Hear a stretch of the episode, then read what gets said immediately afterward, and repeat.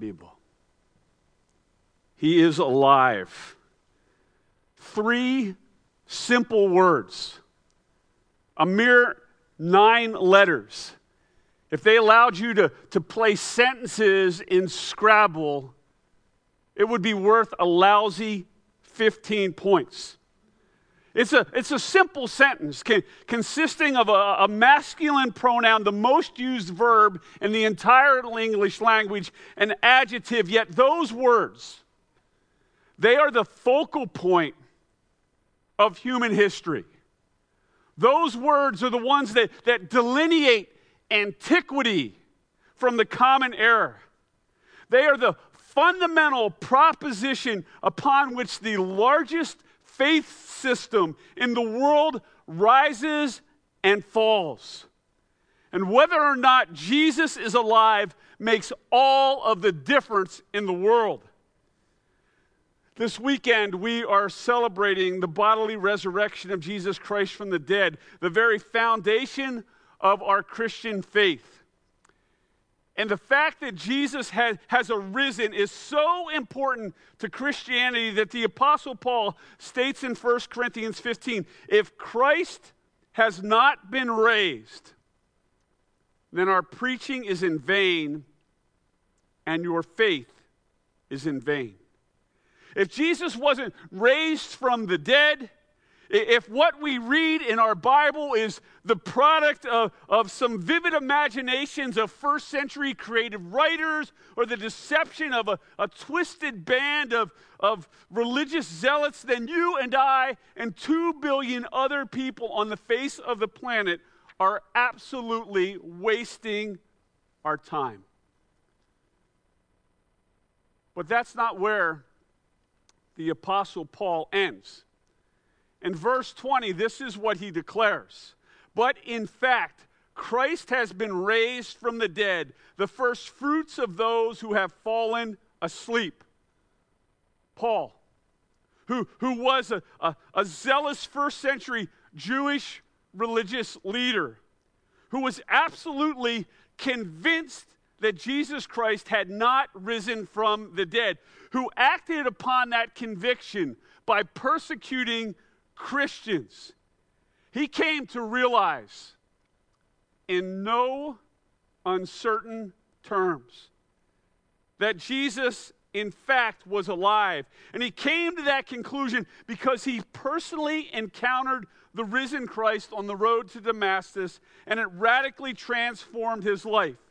The one who made it his personal mission to destroy Christianity in its infancy the one who entered the homes of, of Christian men and women and drugged them off and threw them into jail, the one who breathed threats and murders against the early church. After personally experiencing Jesus, he was radically transformed. And he becomes this, this man who is Christianity's greatest missionary, church planner, and apologist being used by God to write over uh, write half of the 27 books of the New Testament. But Paul wasn't the only person in the first century to encounter the risen Christ. The passage that we're going to explore uh, this morning details another encounter that, that two men had on, on the day of the resurrection with the risen Jesus. But this passage, it does more than just uh, explain the encounter that they had. It also speaks of how you and I are to live as a result of that encounter. Now, before we read it, I want to echo the words of the Reverend Billy Graham that was in that video that we just watched. He said this I believe that there is more proof that Jesus Christ rose from the dead than almost any other fact in human Roman history. I don't believe there is a fact in ancient history today so well proven as the resurrection of Jesus Christ. And I could not agree any more strongly with Graham's assertion. But my intent this morning is not to prove to you Jesus' resurrection because it is simply not necessary. The resurrection of Jesus Christ has been proven countless times by historians and theologians and archaeologists and researchers and honest seekers of truth over the course of the last 20 centuries. Likewise, it has been proven by the changed lives of men and women like you and me for the past 2,000 years. And as such, any person who is intellectually honest and humble and they take an unbiased look at the evidence, they too will conclude that Jesus lived and died and bodily was raised again. So there is no need to prove to you the resurrection because the evidence is there if you're willing to pursue it. So instead, what I want to do is I want to show you what the reality of the resurrection does for those who embrace Jesus through repentance and faith. And in order to do so, we're going to take a look in Luke chapter 24. If you have a Bible with you uh, here in the room or at home, please open it up to Luke chapter 24. We're going to look at the, first, first verse through the 35th verse. I realize it's a lot of reading, but we need the context. If you don't have a Bible, there's Bibles on the tables around the room. Don't hesitate to, to ask one of your neighbors to pass one down to you.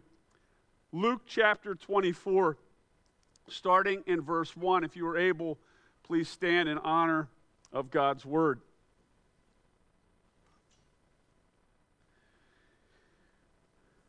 But on the first day of the week, at early dawn, they went to the tomb taking the spices they had prepared. And they found the stone rolled away from the tomb. But when they went in, they did not find the body of the Lord Jesus. While they were perplexed about this, behold, two men stood by them in dazzling apparel. And as they were frightened and bowed their faces to the ground, the men said to them, Why do you seek the living among the dead? He is not here, but he has risen. Remember how he told you while he was still in Galilee that the Son of Man must be delivered into the hands of sinful men and be crucified, and on the third day rise. And they remembered his words. And returning from the tomb, they told all these things to the eleven and to all the rest. Now it was Mary Magdalene and Joanna and Mary, the mother of James, and the other women with them who told these things to the apostles. But these words seemed to them an idle tale, and they did not believe them. But Peter rose and ran to the tomb. Stooping and looking in, he saw the linen cloths by themselves and went home marveling at what had happened. That very day, two of them were going to a village named Emmaus, about seven miles from Jerusalem. And they were taking, talking with each other about all these things that had happened. And while they were talking and discussing together, Jesus himself drew near and went with them. But their eyes were kept from recognizing him. And he said to them, What is this conversation that you are holding with each other as you walk? And they stood still, looking sad. And then one of them, named Cleopas, answered him, Are you the only visitor to Jerusalem who does not know the things that have happened there in these days? And he said to them, What things?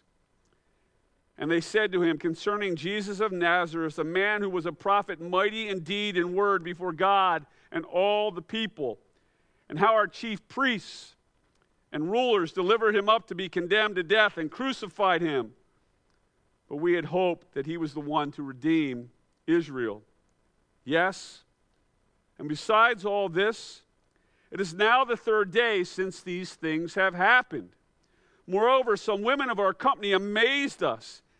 They were at the tomb early in the morning, and when they did not find his body, they came back saying that they had, they had even seen a vision of angels who said that he was alive. Some of those who were with us went to the tomb and found it just as the woman had said, but him they did not see. And Jesus said to them, O foolish ones, and slow of heart to believe all that the prophets have spoken. Was it not necessary that the Christ should suffer these things and enter into his glory? And beginning with Moses and all the prophets, he interpreted to them in all the scriptures the things concerning himself. So they drew near to the village to which they were going. He acted as if he were going farther, but they urged him strongly, saying, Stay with us, for it is towards evening, and the day is now far spent. So they went to stay with them. So he went to stay with them. And when he was at table with them, he took the bread and blessed it and broke it and gave it to them. And their eyes were opened, and they recognized him. And he vanished from their sight. And they said to each other, Did not our hearts burn within us while he talked to us on the road, while he opened to us the scriptures? And they rose that same hour and returned to Jerusalem. And they found the eleven and those who were with them gathered together, saying, The Lord has risen indeed and has appeared to Simon. And then they told what had happened on the road and how he was known to them in the breaking of the bread. This is the word of God. You may be seated. now, there are three principles, three lessons that I, I believe that we can learn from this account and I want to give them to you right up front briefly, as I've been doing over the last couple months, and, and then uh, we'll go through and expand each one. The first is this the pain of the present obscures the reality of the resurrection. The pain that you and I experience in the present, it, it obscures the reality of the resurrection in our lives. The second is this the sting of suffering always precedes the grandeur of glory. I had to find two G's that work together. The sting of suffering precedes the grandeur of glory. And finally, and perhaps most importantly, the Word of God reveals the Son of God. The Word of God reveals the Son of God. So let's go through these briefly. The pain of the present obscures the reality of the resurrection. The weeks leading up to uh, the resurrection of, of, Jesus Christ and the crucifixion of Jesus Christ were a roller coaster of emotions to his followers. On Palm Sunday, the week before the crucifixion, Jesus is heralded as a hero by his followers as he makes his way into the city of Jerusalem. But by Thursday evening, everything has been turned upside down. Jesus is, is betrayed by one of his closest friends. And as he's in the Garden of Gethsemane uh, praying, the Jewish religious leaders of that day dispatch a, a, a, a group of basically religious police officers to arrest Jesus. And on Friday, Jesus is convicted of blasphemy by a corrupt religious court. He is brutally scourged and beaten by the Roman soldiers. He is sentenced to death, death upon a, a Roman cross which occurs mere hours after his conviction. There's no uh, uh, uh, appeal to the, the circuit court, there, there's no appeal to the Supreme Court, there, there's no one protesting. Hours after his conviction, he is crucified. And when he takes his last breath, his desecrated body is taken down from the cross and hastily put into a tomb before Friday's sunset ushers in the Jewish Passover. And There wasn't even enough time for, for this man to receive a, a proper burial. And from Friday night through Saturday morning, Saturday afternoon, Saturday night, until the early mornings hours of Sunday morning. Jesus' small band of followers, those who are left, huddled together, attempting to process all that has happened. And I want you to think of the emotional turmoil that these people must have been experiencing. They watched firsthand the brutal torture and execution, not only of their leader, but of their friend. They were surrounded by mobs of people cheering on the Roman executioners. They saw the glee in the eye of the Jewish religious leaders as they rejoiced over Jesus' death. Probably about 15 years ago, Mel Gibson produced a movie called The Passion of the Christ.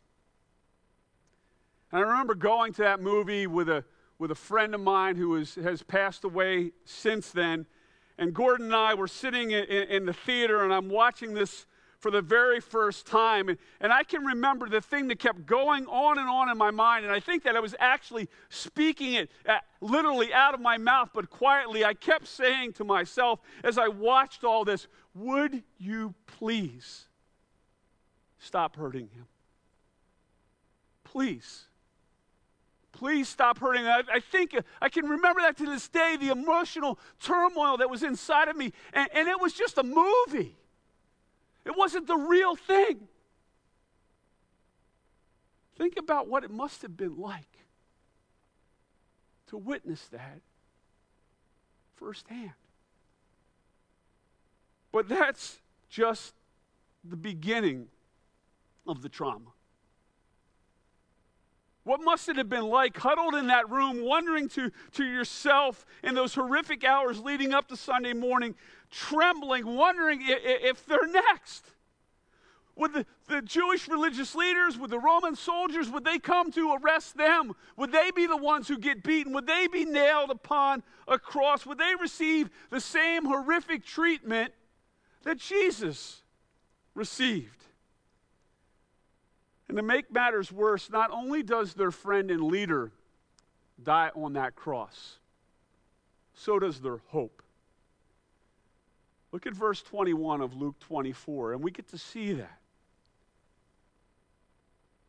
The men say to Jesus, But we had hoped that Jesus was the one to redeem Israel. Yes, and besides all this, it is now the third day since these things have happened. Their hope is gone. And even though Jesus has been with them for three years, even though he repeatedly explained to them that his mission wasn't to liberate them from the bondage of their Roman overlords, but to free them from the bondage of their sin, they still didn't get it. They believed that, that Jesus had come to, to solve some kind of temporal political problem with the Romans, and they couldn't grasp that he had really come to solve their eternal spiritual problem with sin. And you know, we do the exact same thing today. We look for Jesus to solve the political problems of America, to solve the, the political problems of the world. Jesus, Jesus came what? Not to solve our political problems. He came to solve our sin problem. That's the reason why he lived and died and rose again. And so, as these two disciples of Jesus embark on this seven mile journey from Jerusalem to the town of Emmaus, they talk with one another in order to, to make sense of all of this. You know how that works. Two of you uh, have seen some kind of tragedy or something bad has happened, and you want to talk it out. You want to understand what actually occurred, and it's so helpful. And during their journey, as they're talking these things out, the risen Jesus joins them but they are unable to recognize who he is. And he talks with them. And he asks them about their conversation. And he notices that, that both of them are sad. And one of them, a man named Cleopas, responds to Jesus by saying, How is it possible that you are unaware of all the stuff that just went down? It, it would be like on, on September 13th, someone having no idea in 2001 that, that the, the World Trade Centers were attacked. You're like, where have you been? What have you been doing? And clearly, these men are overcome with grief and they're suffering. And then, in the midst of their grief and suffering, they say something absolutely stunning. Look at verses 22 to 24. Moreover, some of the women of our company amazed us.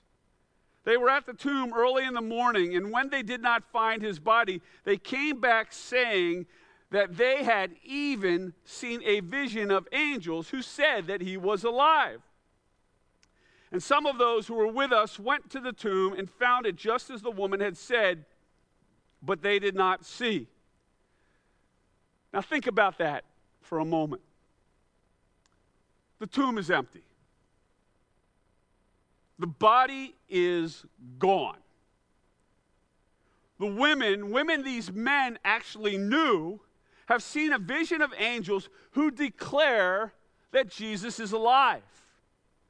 Some of their friends, they go back to the tomb to confirm actually what the women saw. And yet, these two guys, they, they, they don't get it. Now, now, why would that be the case? Because the pain of their present obscured the reality of the resurrection. All of the pain and the suffering that they had experienced, it had clouded their vision. And they are not alone.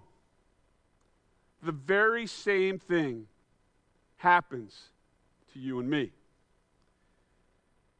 It goes without saying but I'll say it anyways. Life is hard.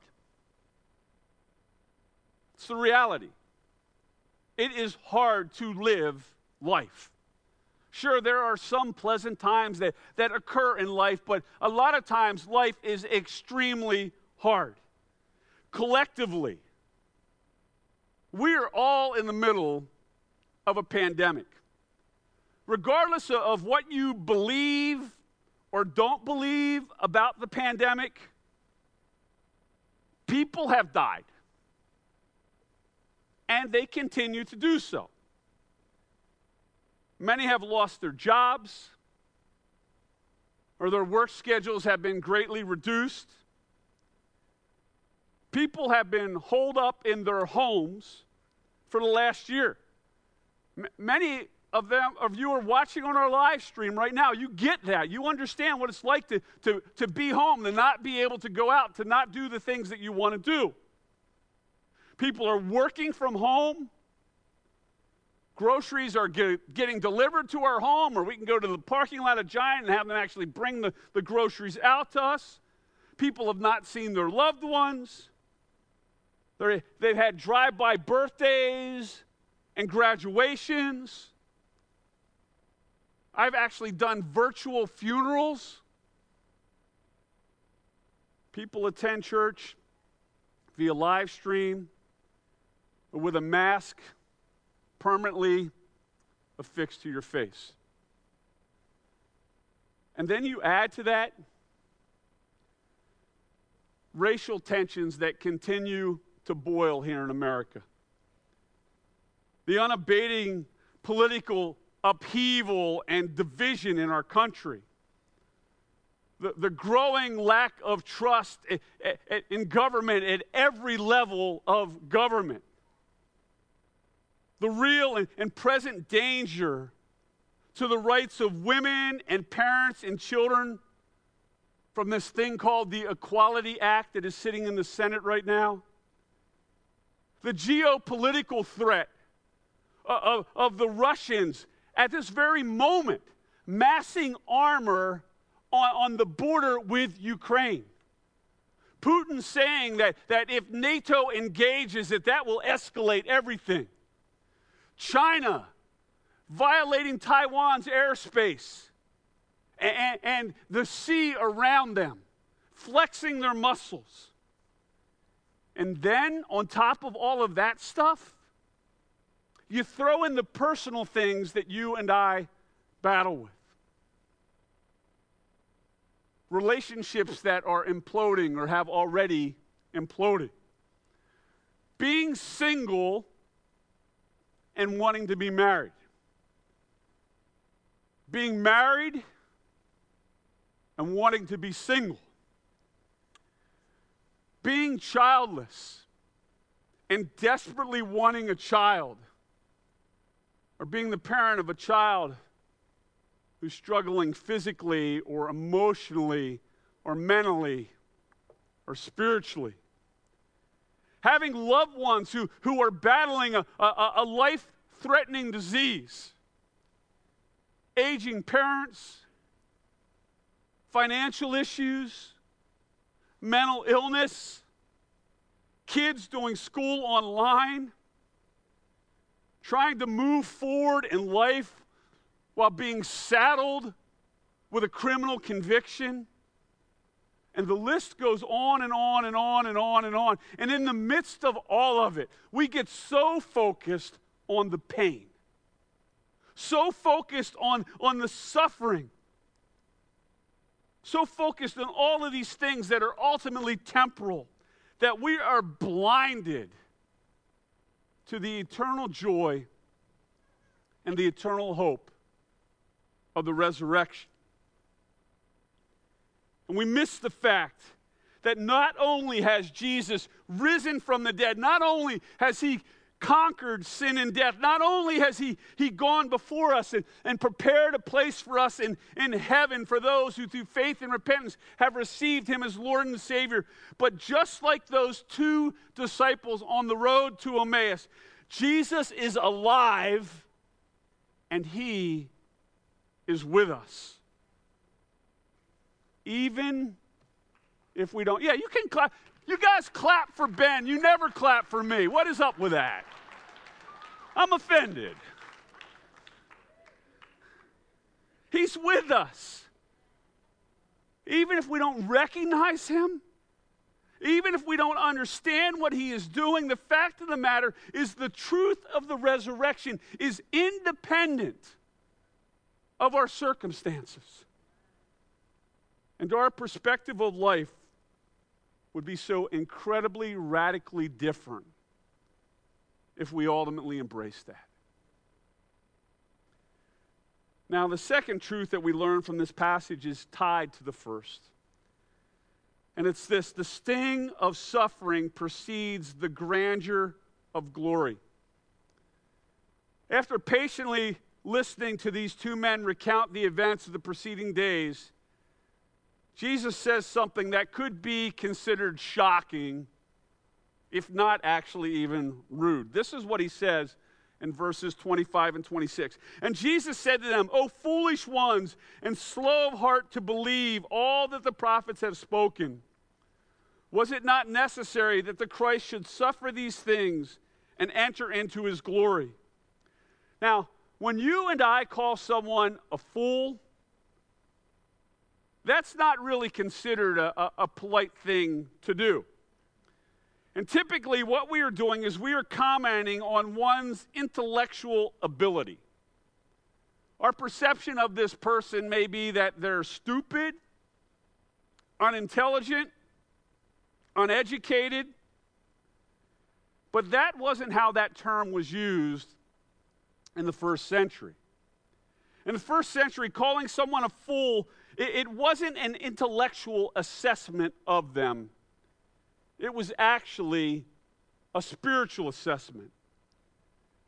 You see, the foolishness of the men traveling on the road to Emmaus came from their failing to believe all that the Old Testament taught regarding the Messiah. And for centuries, leading up to the time of Christ, the Jews believed that the Messiah would come as a, a conquering king, that he was going to be this political figure. And they believed that he would not only be victorious in an eternal spiritual sense, but he would also be victorious in a temporal political sense. And they never, ever expected that the Messiah would ultimately suffer. But a suffering Messiah was exactly what the Old Testament prophets proclaimed. Yet somehow they missed it. Look at Isaiah 53. Uh, again, another long passage, but I, I want to read it for context. For he grew up before him like a young plant and like a root out of dry ground. He had no form or majesty that we should look at him, no beauty that we should desire him.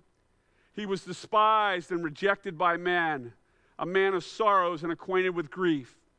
And as one from whom men hide their faces, he was despised, and we esteemed him not. Surely he has borne our griefs and carried our sorrows, yet we esteem him stricken, smitten by God, and afflicted. But he was pierced for our transgressions, he was crushed for our iniquities. Upon him was the chastisement that brought us peace, and with his wounds we are healed. All we like sheep have gone astray. We have turned every one to his own way. And the Lord has laid on him the iniquity of us all. He was oppressed and he was afflicted, yet he opened not his mouth. Like a lamb that is led to the slaughter, and like a sheep that before its shearers is silent, so he opened not his mouth.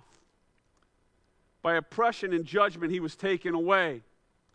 And as for his generation, who considered that he was cut off out of the land of the living, stricken for the transgressions of my people, and they made his grave with the wicked and with a rich man in his death, although he had done no violence, and there was no deceit in his mouth.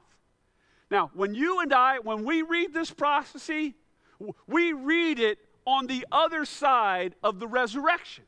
So we read this thing, and it very clearly describes to us the, the suffering of the Messiah. We see Jesus in that passage. But when the ancient Jews read that passage, they didn't see the Messiah. They saw themselves. They saw the, the nation of Israel they saw the oppression that they experienced for 400 years under the Egyptian slavery that they were in.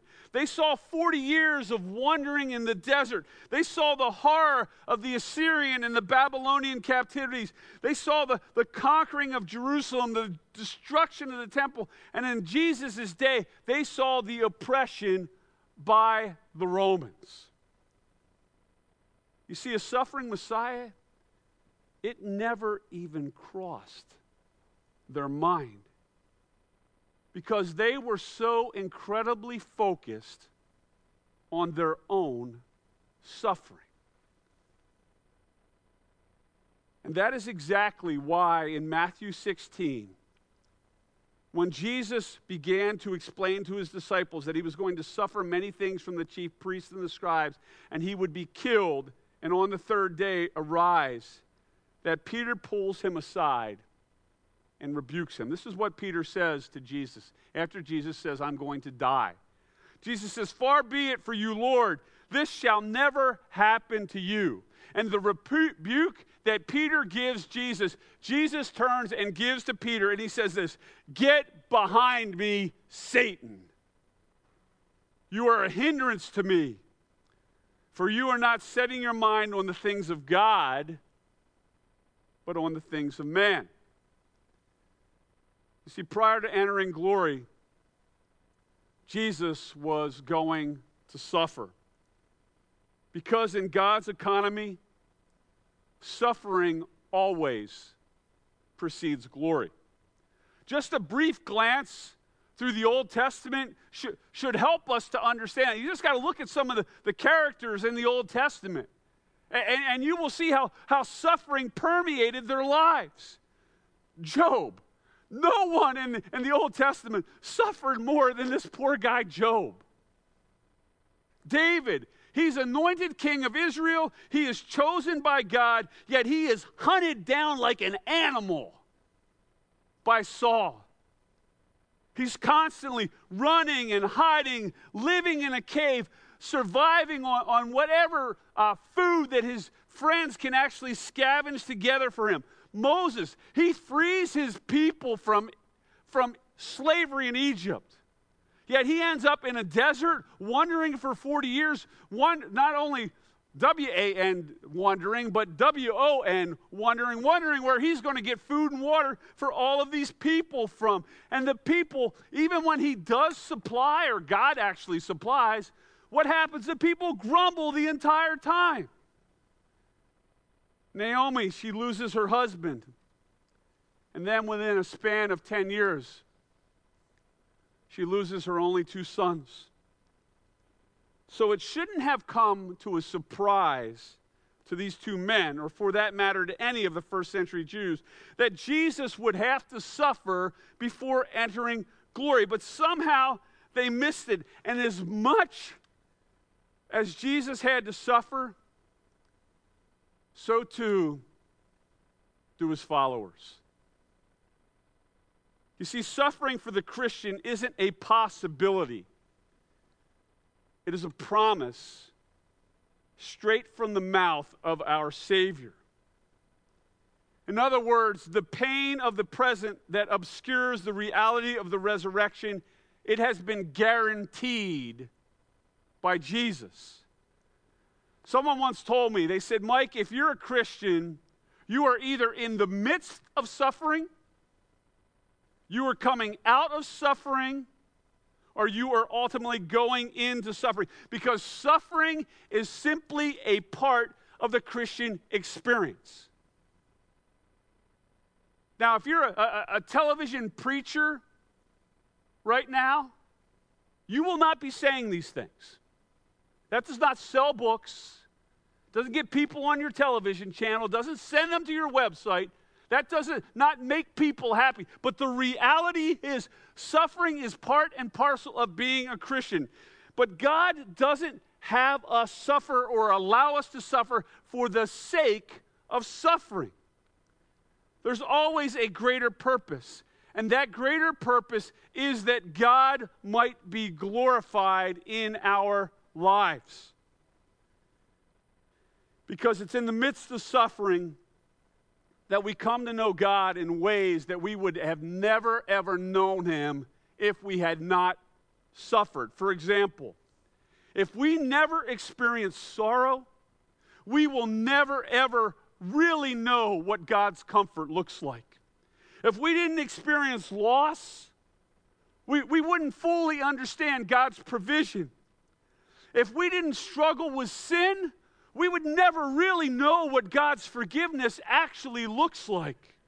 If we weren't weak, we wouldn't ever see God's strength. And if we didn't know rejection, we would never ever be able to appreciate God's acceptance. You see, every struggle that God allows us to experience is designed specifically so that we get to know Him better in the pro- and in the process, what? He is ultimately glorified. But God, He's not the only one that gets glorified in the midst of our suffering. Listen to the words of the Apostle Paul in Romans 8. The Spirit Himself bears witness with our spirits that we are the children of God. And if children, then heirs heirs of God and fellow heirs with Christ, provided we suffer with him in order that we may not we may also be glorified with him. For I consider that the sufferings of this present time are not worth comparing with the glory that is to be revealed in us. You see, our experience on this earth, folks, it is finite. It will end one day. And so too will our sufferings.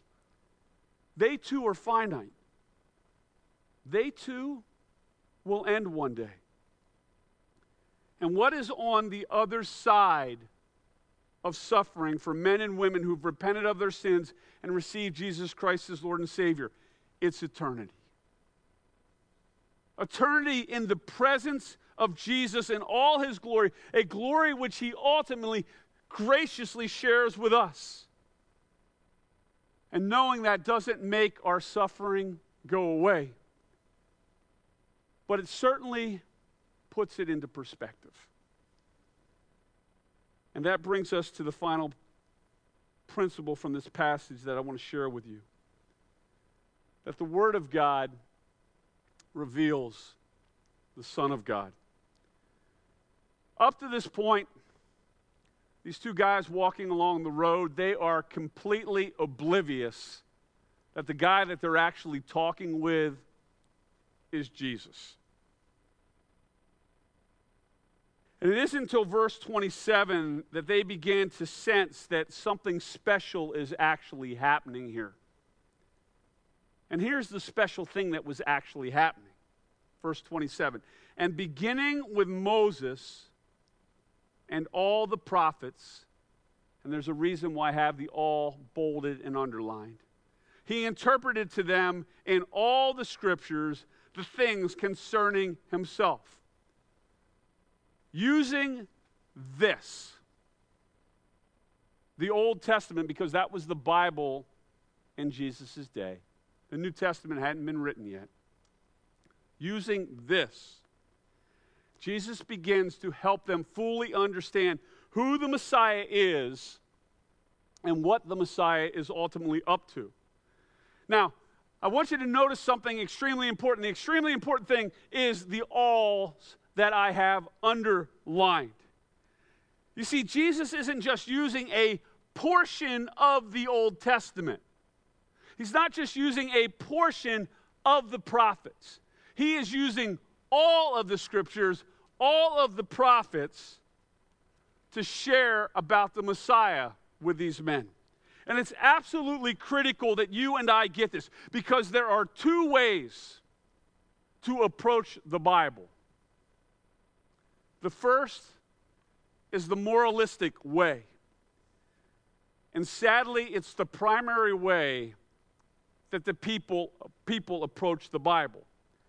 What happens is, is they see the Bible as some kind of moral guide for living.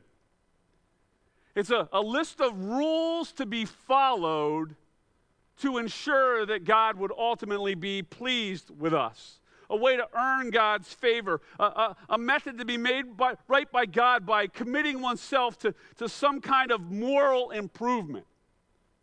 And this is the way that, that the, the first century Jewish leaders read the Old Testament. This is the way the Pharisees and the Sadducees and the scribes they approached the Bible. To them, the Bible was, was a bunch of rules designed for human beings to earn a right standing with God. And they were so convinced of that that they actually added rules on top of that so that people could, could earn their way to the God of the universe.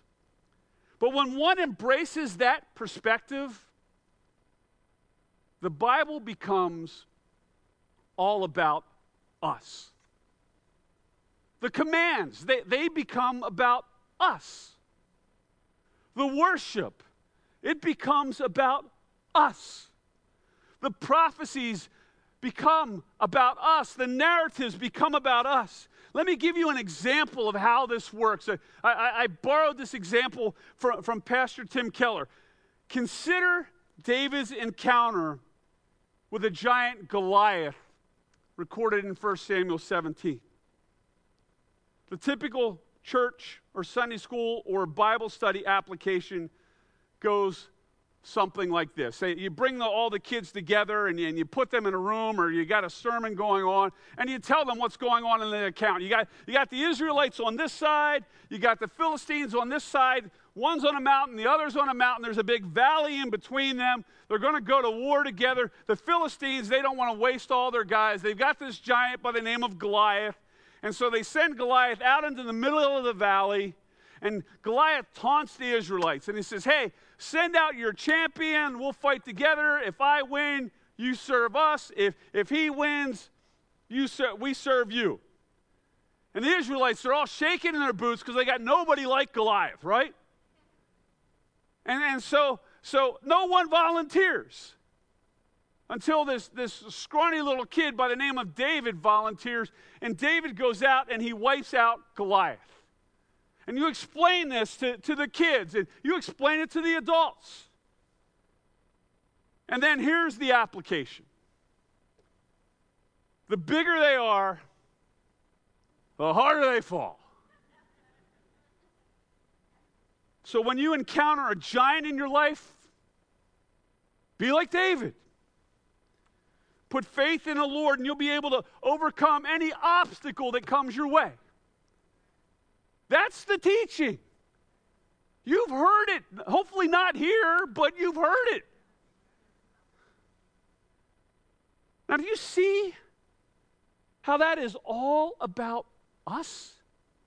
We need to put our faith in God. And when we can, then we can slay giants. That's the message.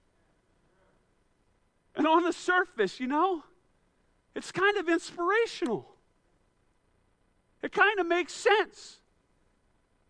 And then you go out there and you try to slay Goliath, and he crushes you. And you're like, what's up with that?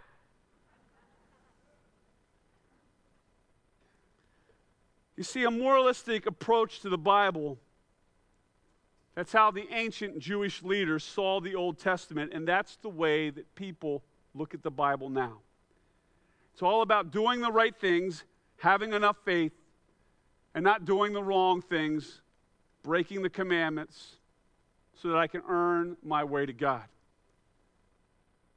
And why do people flee from the Bible? Because they read these commands and, and, and they see that you're not supposed to call, call, call, do adultery or, or that you're not su- supposed to steal or you're not supposed to take God's name in vain or you're supposed to do this, that, or the other thing. They look at us and say, I can't do that. I don't want to do that. That's not how I'm programmed. I want to do my own thing. And the reality is this we can't do any of that stuff. We're incapable of doing any of that stuff. That's why those rules are put there to remind us you're incapable. It's not about us. And so here's what happens people, they, they look at that stuff, and because they've been taught so improperly, they leave. They kick it to the curb. They, and then they go and they pursue the things of this world. And the things of this world always, always disappoint. They may seem good for a while, but the wisdom of this world is folly. But notice what Jesus does with the scriptures when he explains it to these two men. He approaches the Old Testament in, in a gospel centered, a Christ centered, a Messiah centered manner rather than a moralistic way. He shows them how the entirety of the Old Testament is designed to not be about us, but to ultimately be about Him, about what Jesus is doing, about where Jesus is going, and about what Jesus will ultimately do in the future. And when we approach David's encounter with a giant Goliath from a Christ centered perspective, everything, everything changes here's what happens none of the Israelites want to fight Goliath. Why? Because they're too stinking weak. They're incapable of winning on their own. What do they need? They need a substitute. They need to, someone to fight in their place because they can't do it. So who goes? David goes. He's a boy, he's one who is weak. And what we read in the text, he's actually what? Despised. Where have we heard that word before? And he goes what? He goes on behalf of the entire army. One person representing everybody else. And if David loses, the army loses. And if David wins, the army wins. And God uses David's apparent weakness to destroy Goliath. And the Israelites win. Why? Not because of what they have done, but because what the substitute that God sent had actually done. Do you see how different the story is? Now the story is about Jesus and not about us. And the application becomes we can't beat the giant of sin on our own. We need someone to fight in our place. And folks, I am reminded of this every single day in my life as I battle with sin in my life. I constantly fail, I constantly let myself down. If I've got to earn my way to God on my own merits, I'm destroyed. But if Jesus does it for me, I've got hope. And it's the Word of God that actually points us to the Son of God suddenly everything in the Bible, when you approach it that way, it all points to Jesus. It all begins to make sense. And that's exactly what happens to these guys. Jesus shows them how the entirety of the Old Testament points to him. And as Jesus does that, as these men begin to see Jesus in the entirety of the Old Testament, eventually they're ready to see Jesus not only in the Bible, but with their own eyes. Listen once again to how it concludes. So they drew near to the village to which they were going. And Jesus acted as if he was going further, but they urged him strongly, saying, Stay with us, for it is towards evening, and the day now is far spent. And so he went in to stay with them. And when he was at table with them, he took the bread and blessed and broke it and gave it to them. And their eyes were open and they recognized him. And he vanished from their sight. Where had the guys seen that before? The obvious place is to say, well, they saw it in, in the Lord's Supper, but they weren't there.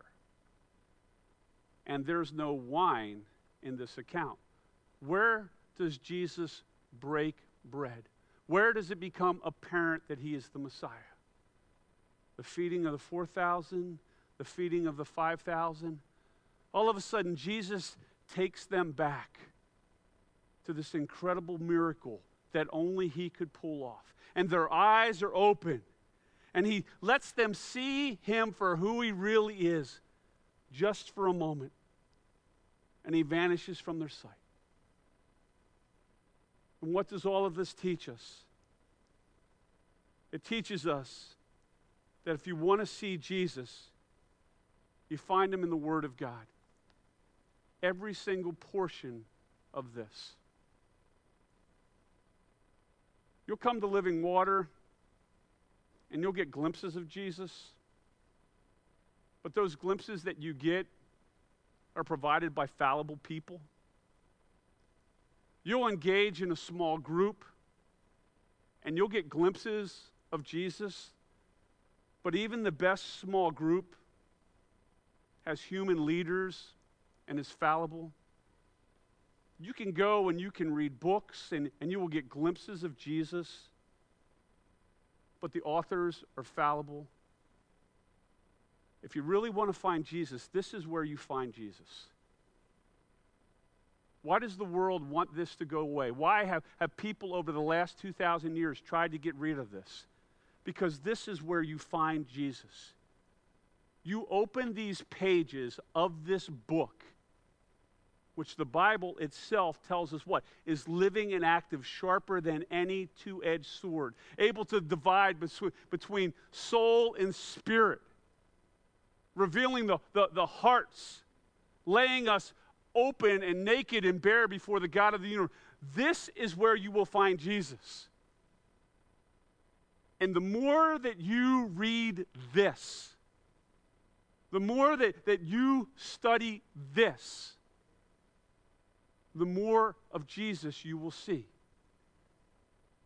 Because he has given this to us so that he might be known. And the more that you know Jesus, the more hope and the more joy you will have in the midst of your suffering and your struggles. Let's pray together. Lord God, you are good. Father, I thank you for the truth of your word. Uh, Lord, I learn more about you uh, in preparing these things than uh, I can ever imagine, dear God. And I thank you for this opportunity that we could come together, that we could, could worship you through singing, through prayer, Lord, through the exposition of your scripture, Heavenly Father. And Lord, as we get ready to, to sing this last song and leave this place, I, I, praise you, Lord, for the worship that we will have when we gather together with, with family and friends and loved ones as we celebrate the balance of this glorious resurrection day. And Lord, for those who are in this room right now who may have never, ever come to, to know you as Lord and Savior, I pray, Heavenly Father, that, that, Lord, they would seek after you. And Lord, I pray that you would, in your power, draw them to yourselves. And as you did with these men, that you might open their eyes and reveal to them through the scriptures the hope that comes through Jesus Christ and Jesus Christ alone. Not only hope for this life, but the life to come. Lord, we praise you and we glorify you and we magnify you. For you are good and you are alive and you deserve all the praise and glory. And it's through your Son's name we pray, and all God's people said, Amen. Amen.